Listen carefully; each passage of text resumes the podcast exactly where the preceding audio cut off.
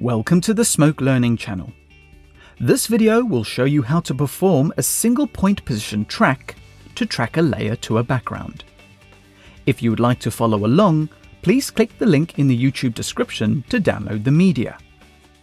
If you're watching the podcast version of this video, then type the link displayed in your internet browser. I will first show you how we track layers in the sequence using the axis timeline effects. We will then repeat the same process, but using the Action 3D Compositor in Connect Effects. This will give you a clear idea of how to perform these tracking operations, as well as the implications of each workflow. So starting with the first method, here we have a sequence. The bottom layer is a car driving on the road, and the second layer is an arrow we want to track on the top of the car. This arrow was brought in as a matte container on import. To key the matte container over the background, click the Effects button and add an axis to the layer. So to track this using the Axis Timeline Effects, click the Axis button in the Effects pipeline and press the Editor button. Ensure Preview options are set to Preview Effects. This means you'll see any unrendered effects below the current layer in the sequence.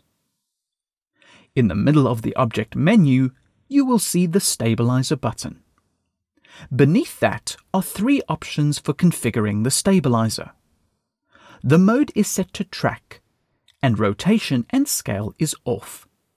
This means the stabilizer will perform a one point position track. Now, before we enter the stabilizer, it is important to point out that we are working on the main layer axis. This is the topmost level of transformations and animation in Axis.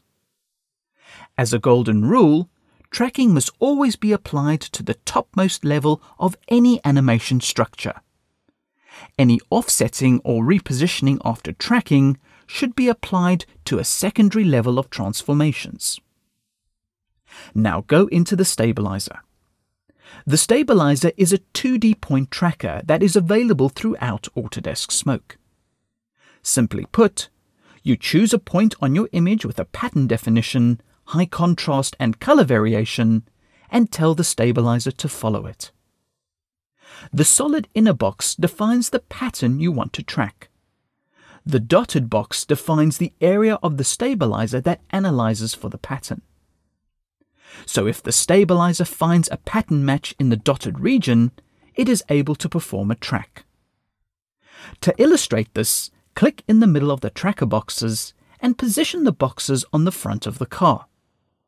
The magnifier will help you accurately place the tracker boxes, and you have defined the badge as the tracking pattern. Now you can choose to analyze the track forward or backward depending on what frame you first positioned the tracker boxes click Analyze to start the track. You can click anywhere to stop the track if needed, or just let it complete. Press Return to exit the stabilizer. Start scrubbing the time bar and you will see that the tracker data has been applied to the X and Y position at the layer transformation level.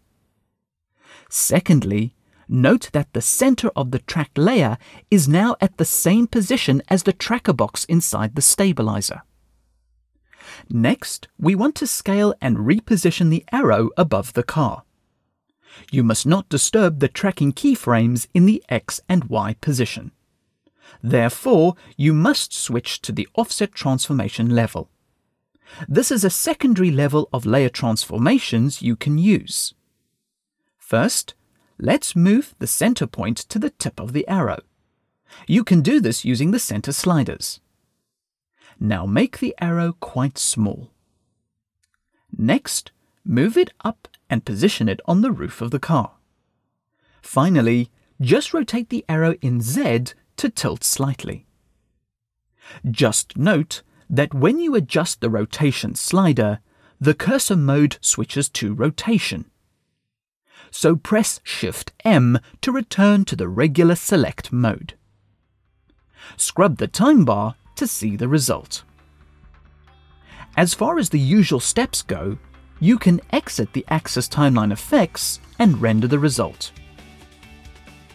So this is how you track layers in a sequence. Let's move on to the next video showing the same example but using Connect Effects, the Action 3D Compositor and the axis nodes. Thank you for watching and please subscribe to the Smoke Learning channel for future videos.